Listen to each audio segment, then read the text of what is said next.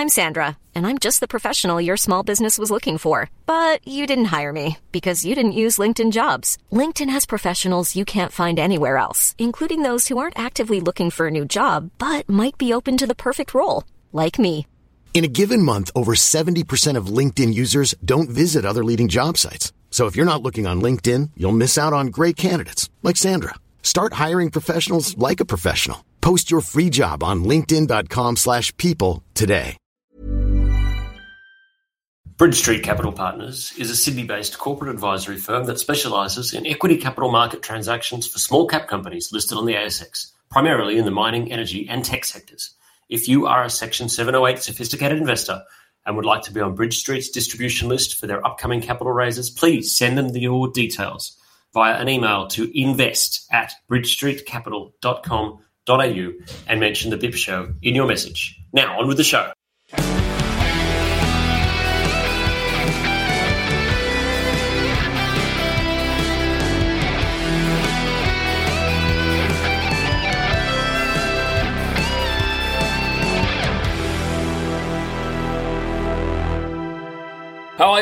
Broadcasting from the VFS studios in Northbridge, Sydney. You are listening to the all new BIP Show, Season 4, Episode 7.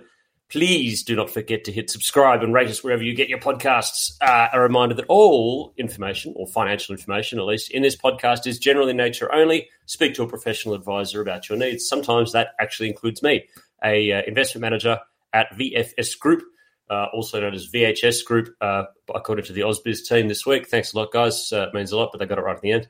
Um, this episode is being recorded in Sydney. It is the 22nd of April 2002 AD. It is currently 3.33 in the afternoon uh, here in here in beautiful sunny Sydney, where it is actually raining.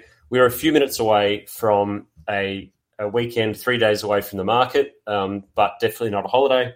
And all respects to to the diggers, those who have served, past and present, um, and uh, and raise a glass where you can for those guys um, and girls that, that, that, did an amazing job for us. So dedicating that to us and dedicating it to also to the Anzac spirit um, as well. So uh, thank it, thank a digger, thank someone who served if you can uh, this weekend, and generally speaking, all the time too.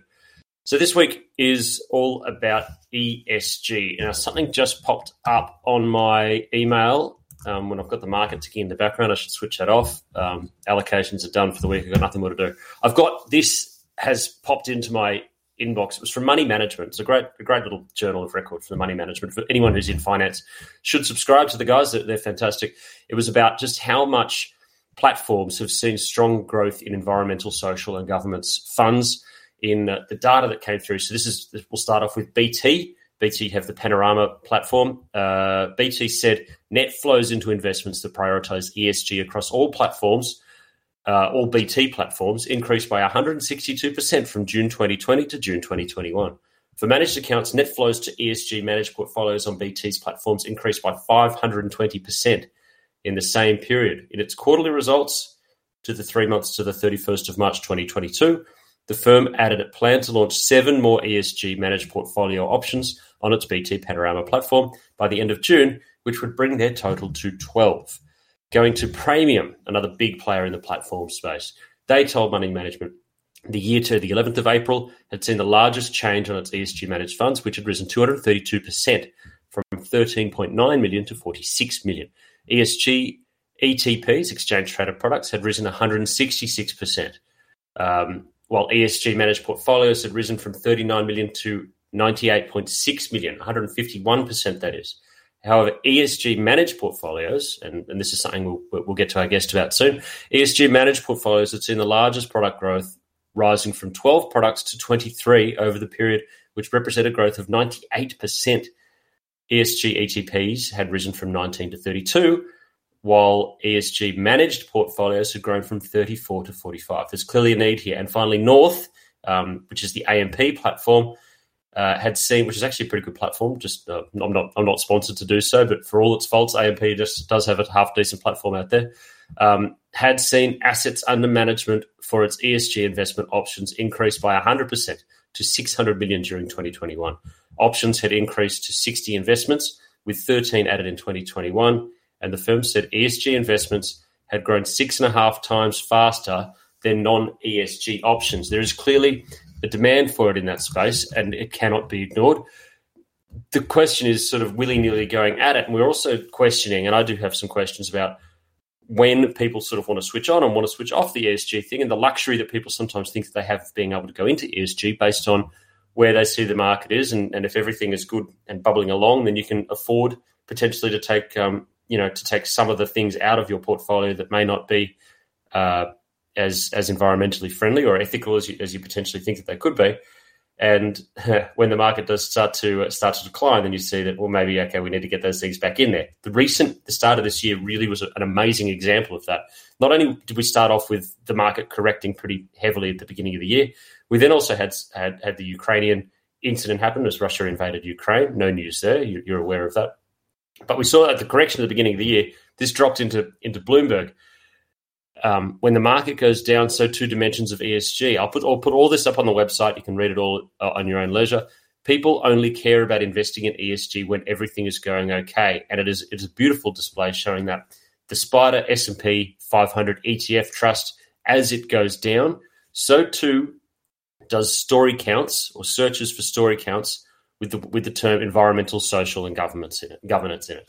That is is a big tell. You can see the market goes down, okay, I, am not going to care so much about ESG at the moment and going in that direction. Then we saw the bombs drop in Ukraine as, as Russia made the invasion. We saw oil pop through 100 almost instantly. Um, I was right in the end, about two months late, but um, for the wrong reasons. I wish I wasn't. Natural gas absolutely soared as well. And we saw that the weapons makers, too, um, they did get a little bit of a pop on the back of that uh, as well. And then we started to see everyone, as portfolios started to crash, but also the oil stocks started to rally as well. We really started to see uh, people, well, maybe just sort of started to change the rules a little bit about what they want to to, to, to be included into the ESG platforms. And we got uh, some notes out of Citi and also some conversations from Bloomberg, which I'll go into right now, talking about. I'll quote something that I wrote here at, at, the time a couple of months ago for, for Ausbiz when I was speaking for them. The expression never let a good crisis go to waste is ringing truer than ever, not only for policymakers, but for ESG investors still seeking returns in a suddenly flaky market. Without going too far down the rabbit hole, we are now at the quote ESG needs to invest in defense so that it can maintain peace and lessen dependence on fossil fuels because ESG funds can't invest in fossil fuels stage of the cycle. This is the quote from the Citi analyst that wrote um, at, at this time, quote, we believe defense is likely to be increasingly seen as a necessity that facilitates ESG as an enterprise, as well as maintaining peace, stability, and other social goods. Recent events in Europe, we think, will significantly increase the likelihood of defence's inclusion in the EU's social taxonomy. End quote.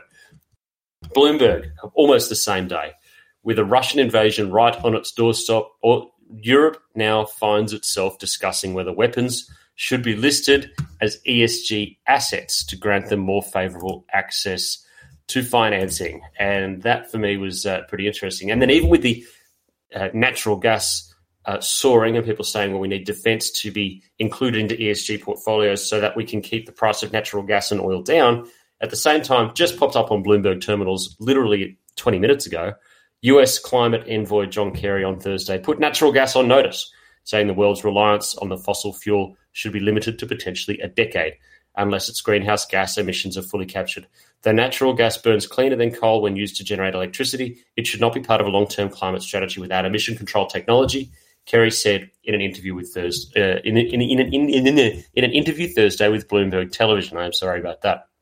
I've been speaking too much, which means that I need to throw to my guest, an old friend of the show, and, and an old friend of mine as well. One of my one of my absolute closest mates, um, and helping us out here uh, and and a Kiwi, which is great too. So as I was saying, really strengthening and uh, and showing the the strength of, of the union between the two nations across the ditch. Uh, Chris Robertson uh, used to run money at Colonial, used to run money at State Street. Now currently consults, and he and I have actually worked together on a few things, especially around the ESG side uh, too. And uh, and we've got a lot of things to add on this one, but I can absolutely guarantee you he's going to be more knowledgeable than me on this one uh, about a thousand years in the industry. Um, Chris Robertson, how are you?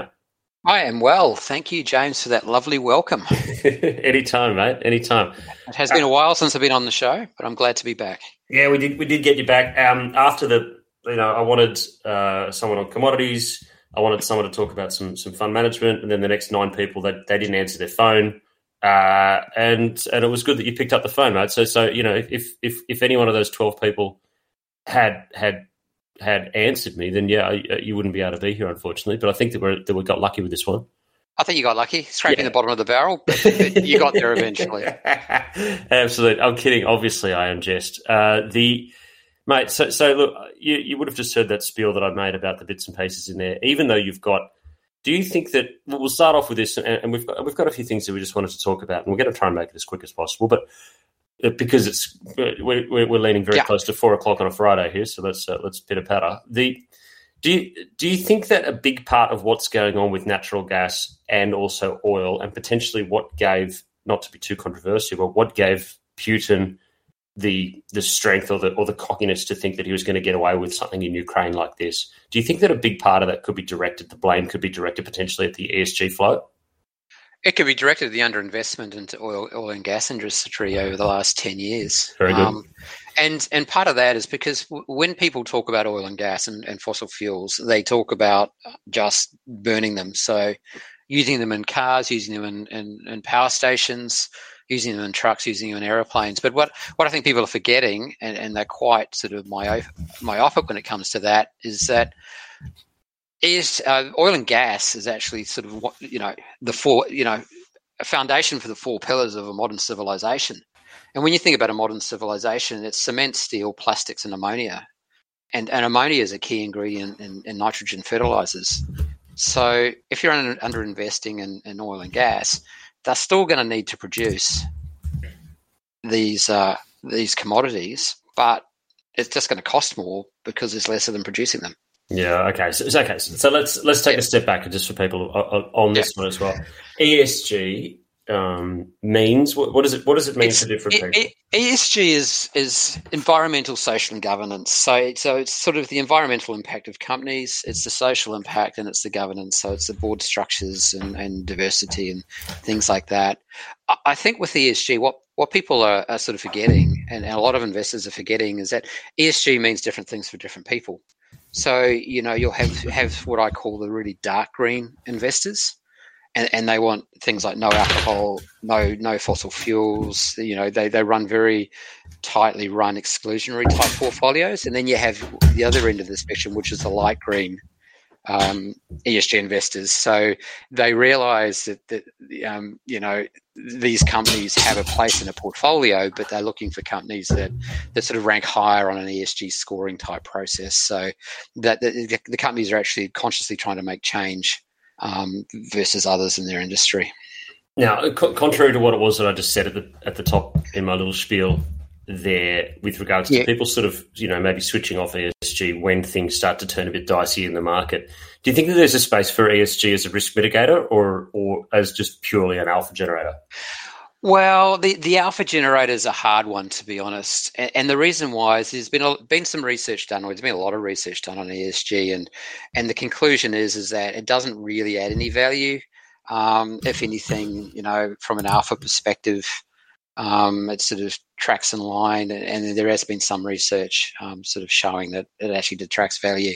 But when you think about it as a risk mitigator, you, you, you think about things like um, James Hardie, for example. So. Mm-hmm you know, in the 1960s, they were digging out asbestos. There was no sort of safety culture within the organization. And, you know, 30 years later, you know, they're paying for it. Um, and so, from an ESG perspective, if companies managing their environmental and social governance now, they're not going to be exposed to those costs to, to sort of rectify the damage done down the track.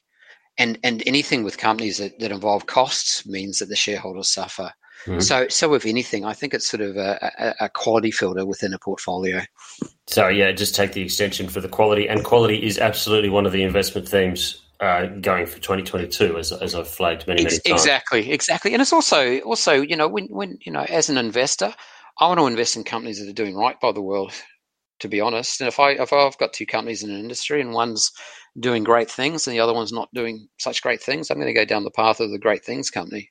Yeah, so it makes you feel good as well. It's a philosophical yeah, the, the, the feel good conversation is, is one that happened, uh, and this is sort of why I was pointing to the beginning of this year as being an amazing example for when when it didn't really work as well as it did, because obviously you've got the move to value um, being if, if you look at a lot of ESG portfolios, it's got it's got the big tech names in there for some reason. Although we can talk about that in a second, but it's got the yeah. big tech names in there because it, it, they're not they're not pumping stuff into into lakes and they're not um, you know, they're not making weapons. Um, yeah, making making phones in sweatshops is probably a whole different story. But we can get to that as well. But the but but you had a lot of investors who were just like, hang on a minute, I'm getting outperformed by tobacco companies, and I'm getting yeah. outperformed by oil and gas, and I'm getting outperformed by weapons manufacturers. And maybe I actually need to start valuing my performance a little bit more than what I am right now. Yeah, it's an interesting thing around weapons manufacturers because when I when I sort of twenty years ago started um, incorporating ESG factors into my portfolio management, um, at the time it wasn't weapons manufacturers per se that that were ranking low on the ESG scores. It was the weapons manufacturers that were manufacturing things like cluster munitions and landmines and things like that. Yeah. Um, and and also when you're when you're looking at sort of these big big sort of corporates like General Electric, for example, you know, they have divisions where they're making sort of, you know, jet engines and developing tools for the for the military. Very, very hard to exclude them from a portfolio. Yeah, um, I mean, Boeing, similar sort of situation. Exactly. I mean, exactly. Yeah, yeah. yeah, you could, yeah. if you're flying, it, it's it's your two different parts of your life depend on which which which way you look at a Boeing plane. Some people who are on the inside of it are having the time of their life, and some of them probably don't want to be there. So exactly, exactly. And fossil fuels is an interesting one. I was actually at a um a, a ESG conference about four weeks ago, and, and there were people up on stage or presenters up on stage saying, you know, and, and oil and gas needs to be in an ESG portfolio. Um, Go on. From, from an investment perspective. Yeah. And and there is a trend that they are being included into ESG portfolios. And if you if you run some screens on some of these ETFs that have ESG screens, there is oil and gas in there. Yeah. But, but the way they do it is what they say is if you've got a bunch of oil and gas companies in the industry, favor the ones that are actually trying to make a difference and, and also extract the oil and gas in an environmentally sound manner, manner doing some work on the social and the governance side and yeah. down downweight to the, the sort of the polluters and the ones that are doing badly. That's which sort of brings me to the conversation about fund fund scoring. Now we had exactly. I remember going through some stuff for you a while ago when it was interesting the way that a company that was actually probably a little bit less less environmental, i.e., sort of one of your one of your oil and gas producers, if yeah. they were there were some scoring methodologies that if they were making amends for that, um, you know, contributing back into the into the community or carbon emissions mm, offsetting that in any way that they could do, then that that that effort to remedy themselves was actually helping them get scored better, which I, I found yeah. interesting. I'm not going to judge it. You want to go into that a little bit or anything else around yeah, that? Yeah, no, it's an interesting one because there are methodologies where it, um, the, get, companies get screened out completely. So, so for example, if you're an oil and gas sector, you're, you're out pretty much. Yeah. Um, the, you know, but the screening methodologies is is is varied, and and there's a huge amount of um, data providers out there who provide sort of screening tools and things like that. But you know, where do you draw the line? Do you do you screen out a company that that's five percent of its revenue is from from pokies, or do you screen it out where twenty percent of its revenues from pokies. Uh, one percent, really, it, if you ask or one percent. But then, if you screened out the one percent, you know, you'd get the likes of um, Woolies and Coles that have you know owned pubs at the time. I don't know if they still do or not. That's, but, no, no, that's the entire reason why they divested their um, exactly their pokie, pub division. Exactly. So Endeavour and, Endeavour is now separate, so that they could still be included in ESG. Yeah, yeah, but but, but every, it's interesting because oil and gas is at the front of everyone's mind, but really it's just another commodity. Mm. And, and to, to if you look at if you look at an oil well, if you've got an on-land oil well, the environmental impact, I would argue, is probably a lot less than a lithium mine. And you see some of these photos of massive holes in the ground extracting the materials needed to make solar panels and batteries right. and things like that, which do a lot more of an envi- have a bigger environmental impact than, than some of the other commodity producers. So, I, yep, I've got I've got some stats, and remind me to put this on the website as well about about how many hours of diesel use you need for um, those big cat diggers to Exactly. pull out of the, to, to, to work on the ground, and it's it's like it's a thousand, it's two thousand hours or something like that. Um, Yeah. just to get just to get enough lithium for one Tesla battery. Yeah, Yeah. yeah. So, so then you get the likes of John Kerry coming out saying, you know, the natural gas industry is on notice that they've got ten years left. Um, but actually, the nuance in that is he's talking about emissions control, which Okay. ma- total, totally makes sense. Still, still use natural gas, but you know, control the emissions. It's like putting catalytic converters on cars. That's all still, you need to do. Still, still burn the the, the petrol. Yeah. Um, but Yeah. you know, make the make the sort of the, the sort of the, the byproducts safer. Yeah. Because you can't do without it. Natural Not for- gas. No, no, well, not not for now. One day, I'm sure that we'll be able to, and that and that, that might be a beautiful, noble thing that we can all sort of we can all Yeah. work towards. But I think that we we moved towards the electric car before we were ready to all have an electric car. And next thing you know, next thing you know, Russia is is going to war with Ukraine. Yeah, but then you, you think about natural gas and, and electric cars and you know all that sort of stuff. But the, the key key thing we're seeing in markets at the moment is fertilizer prices. Yeah, And you know the largest the largest sort of um, for nitrogen based fertilizers, which is key for, for coal and wheat. The, the the main material that it's used it's it's made by mixing nitrogen from the air with hydrogen. Mhm. Hydrogen comes from natural gas. Mhm. Approximately sort of sixty percent of the natural gas is used as raw material, but then you also it's at high temperatures, so you need the natural gas to get to the temperatures. and then the fertilizer, and then if you take it even further down the stream, so not only fertilizer prices going up, Yeah. uh, and I read about this in October last year um, that there would be no turkeys for Christmas in in England No. because fertilizer fertilizer prices were going up, the input costs were too much, and Yeah. fertilizer companies were shutting down. One of the outputs from fertilizer creation is carbon dioxide, CO two. That Yeah. CO two um, is what's used to slaughter turkeys for Christmas, and also used to freeze things to be able to transport them around different places. So this Yeah. downstream effect that everyone saw meant that okay, in effect, what's going on over there from Nord Stream two? Remember Nord Stream two? No, what's Yeah. going on? What's going on because of Nord Stream two not being switched on online enough, and and Russia allegedly not sending enough uh, gas to Europe, is now meaning that in London, people are now looking at maybe not being able to have turkeys for Christmas last year. That's the, that's how Exactly. downstream this all went. Yeah, exactly, exactly. Now- so Yeah, go Yes. on. Go on. so so so ESG is good because we all want to make a change, Yeah. but you've got to be a bit sort of nuanced in your thinking around it. Yes. Um, uh, the uh, uh, let's see now. Let's talk products because we did say that we are going to talk about some so- some products here. Oh, Yeah. actually, first off, first off, speaking of products, and you, you mentioned that oil and gas being excluded from some from some ETFs, Yes. or from, from all ETFs. In fact, some of the No, some. definition, yeah, some Only of them, some. yeah. Remember, remember, I noticed that there was one where they were all excluded. It was um, shale and digging. It was it was actually it was actually drilling oil, not just selling it, but it was drilling oil was excluded from Japan, but wasn't excluded from Europe. Um, Yeah. From their little from their little scanners of what to exclude, and that was because okay, if you can include that scanner in Japan because they don't have any Japan oil drillers, there are no Yeah. Japanese oil drillers, so you could put that on there because you're not really excluding anyone. It wasn't included on the on the similar European ETF, which I found fascinating as well. And that way you could include things like Total and Shell. So there was Yeah. some, yeah, Yeah, yeah. bit cynical yeah. there.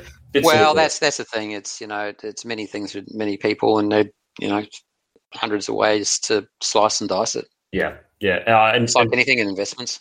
well, what are the trends?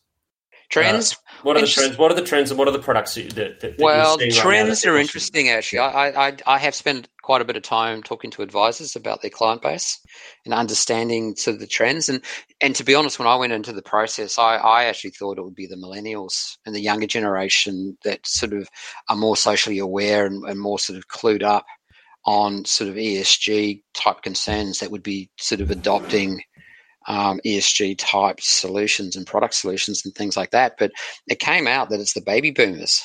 And Yeah, interesting enough, the conversations are the baby boomers, boomers, they've made their money, they've retired, they've seen the impact that they have had on the world to get to where they are today.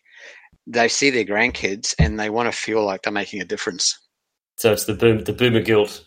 The boomer guilt, yeah. the boomer and- guilt. and- it's Woodstock, Woodstock all over again. We're making a difference and not worrying Yeah, about the clean up. yeah. afterwards. yeah, okay. Yeah, and I actually did sort of a sit down sort of interview around sort of 15, 16 advisors and had a great conversation. And, you know, out of them, probably two or three said their clients were, weren't interested. And, and they were the ones that typically had a, had a younger client base. Yeah. Um, but then of the others that said, yeah, clients are interested, they're sort of talking about 30 or 40% of their their sort of new flows would be directed right up to, for some advisors, to 70, 80% into ESG thematic type products. Um, but they're all very firmly in the light green bucket. They don't want to go sort of hardcore exclude, you know, entire sectors and things like that. And and it's sort of a case of of you know making a difference incrementally. What about pricing? Any changes in pricing? That, that well, ES, ESG products have got this sort of uh, reputation of being more expensive. Um, but really, what it is is you, you're just taking sort of underlying indexes and securities and things like that, and putting a an additional screen on them. So we're seeing pricing coming down quite quickly, and and they're not not as expensive as they were. Um, and, and in a lot of cases, they're sort of coming back into line with with what I'd call sort of core sort of mainstream type products. Not bad. Not bad. Okay. good. So they're affordable, Yeah, uh, very uh, affordable. there- there- there's no doubt. Now you mentioned green, light green, dark green. If uh, and, and we can name names here, and I, I'd be really happy to name names here because I want to, I want to actually have solutions. to- No, you know, I actually, actually want to have solutions to people who are listening about if they want to get set in different different types of ETFs. So, so I mean, if you've got a Yeah. short list of stuff that you that, that you prefer for the green, the greener the better. The light greener, what you'd prefer in that space as well. Well, I've, I've been building. I've been building out model portfolios, Ooh, and let's and, go. And um, and when I say model portfolios, sort of a sort of a diversified, you know, defensive, risky assets. You got your Aussie equities, international. You, you got your fixed income. It's still quite hard to find product in the fixed income space. Um, it's happening, um, and and there are some products out there like GBNDs and like a a good um, sort of diversifier in your, in your fixed income space.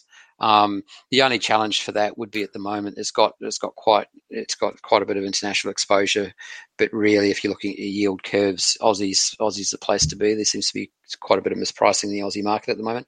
Hey, this is not advice, by the way. I've I've said at the top of the show, it's not advice, mate. That's okay. Also, good. also, it's me. Assume it's me. I'm covered by an Yeah. AFSL. I'm a I'm a I'm a seasoned I'm a seasoned advisor. If you're expecting, just we're not. It's fine. It's fine. It's gonna Fine, fine. I don't We're want to be covered. paid by ASIC as a as a influencer or whatever they are. Yeah, you ain't influencing anything, mate. I'm, Yeah. Just just just stick to your knitting, okay? Leave it leave it up to me. But anyway, so, so you were saying, Yeah, so so you know, G, GBND is quite a good fixed income Yep. um, ESG themed. Um, if you, I, I use Ethos um, to score my my ETFs. They provide a look through into the ETFs. You can actually load your model portfolios, um, and it's got a really high Ethos score of around ninety five out of hundred, which is uh, good. And, that's, and a, a, car, a green car- bond. Yeah, carbon impact of around 1.6 degrees, which which is sensational as well, since the worldwide target's 1.5.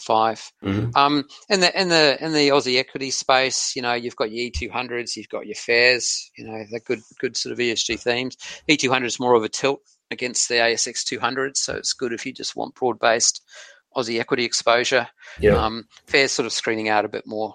so that's F A I R fair. It's like run by FAIR. BetaShares. Um, Yeah, yeah, that's the BetaShares one, isn't it? Now that's got that's got a little committee from memory. That's um, does that have a, a that's got a committee of external people who who are sort of from funky areas that actually straight hardcore judge things, and, and they're pretty they're pretty indiscriminate with what they rip out. There's no real Yeah, yeah, yeah, and the RIAAs, um, the, the Responsible Investment Association in Australia, is doing some really good good work in sort of ranking and and attaching um, sort of ticks of approval for for these type of um, these type of products, which is good. I'm, I'm only playing in the ETF space at the moment. It's a bit difficult to try and screen individual stocks with the with the work that I'm doing. yeah. Um, and then you've got your international, um, you know, your international part of the portfolio as well. Um, and there's all sorts that you can you can be there. Um, you know, sort of off the top of my head, you know, you've got um, H HSXD, I think it is, which gives you some European exposure. Yeah, that was the one HSXD. Hang on, I will just I will just bring this up as we go here, just to go. Through Yeah, have a have a look at that one. Um, that. Uh, yeah, that's the ETF SPLC HSBC. So that's the HSBC one. Um, that's the HSBC Yeah. Asia Pacific ex Japan Sustainable Equity ETF. Yeah, yeah, and Um, the and, and you know the X Tracker crew, they're, they're putting out some really really good product as well. Um, it was interesting actually that you know last year I think the, the entire space you know put sort of low single digit. world you know, sort of there wasn't a lot of product going out, and Yeah. then this year it's just exploded in the amount of product that's getting brought Yeah. to market. Well, I mentioned at the top what just how just how many new products have been brought into the market there. I mean, what is it that uh, thirteen added by North in twenty twenty one? Uh, you've got yeah, Panorama adding in, uh, bringing their total to twelve. So I think they're almost doubling the number that they've got. Praemium putting on another from twelve to twenty three products. So it's, it's and Yeah. that's just for them putting it onto their managed platforms. So it's, Yeah, yeah, and then there's all the all the underlying ETFs going on as well. yeah. Um, So All right. So look, Oh, I'm, yeah. I'm about ready to wrap it up. The market's um, just about to head into the spin. Uh, is there anything else you'd like to add on this one, or anything that people should know and, and take with them when they're going into uh, potentially having a look at the ESG thing? Listening to me, you could be a little bit cynical. Uh, I do apologize. I may have got that from my time my time with this podcast with Ken, um, but I try and I try not to. But it, the more you know about something, the more cynical you get a little bit about it. So, what? Um, but uh, but Robbo, the Yeah, expert, is there I- anything you I- should? I, w- I would say don't be cynical. You know, my, my view is uh, it's better to make a little bit of difference than no difference at all. And Not bad. and and by investing in in, in, in ESG themed type products, you're actually your capital's getting directed to companies that are trying to do good in the world. And you know, from anyone's perspective, that's a good that's a good good way to end the week. Oh, how wonderful, mate! That is a good way to end the week. Um, look, I'll let you get back to what um, whatever cave it is that you that you crawled out on to be able to do the podcast, mate. I really do thank you for, for, for helping us out, and That's it's all always good to chat to you, mate, as well. Um, we should get together for for a beer, raise one for the diggers um, as soon as possible. So Monday, I think, would be the one, but a two up. Monday, I, I, note that all the pubs have two up all weekend in New South Wales, which Ah, is they good. They're they're stretching it out. They're opening up that two up, and um, uh, hopefully the pubs and, and definitely hopefully Legacy and and uh, and the RSLs can make a little bit of coin from that, which is good, and get that get that to where people actually need it to. So buy yourself a badge for Legacy as well. Um, I've got mine on. Um, it's a really nice. It's a really nice gold one here, so it's all right. Um, but look, um, have yourselves a great weekend. If you're listening to this, if you're listening to this over the weekend, I hope you are having a good weekend. And if you're listening to this down into the future, then I hope that the market has treated you well. Uh, Chris Robertson, thank you so much for being a guest. Thank you for having me. Now, this show was produced by Drunk Monkeys, uh, working in the dark, and um, that is the end of the uh, the BIP show for this week. Don't forget to hit subscribe. Please give us five star ratings. Uh, they really do make a massive difference. Tell your friends about this as well, and don't forget that we are sponsored by Bridge Street Capital Partners, um, bringing you uh, a Sydney based corporate advisory firm that specialises in equity capital markets transactions for small cap companies listed on the ASX primarily in the mining, energy, and tech sectors. Sophisticated investors, inventors who want to hear about Bridge Street's upcoming capital raises, please send your details to invest at bridgestreetcapital.com.au. A lot of people already have, and a lot of people are already very interested in some of the ideas that they've got, which is good. So the worst thing that you could just see is a new raise, a new capital um, capital raising, and some information about a company that you may not have known about, and uh, and then you know a little bit more. What's the worst that could possibly happen? He says. Uh, look, thank you so much, everyone, for joining us. That is the end of the BIP show for this week, and I'll catch you next week. Thanks very much.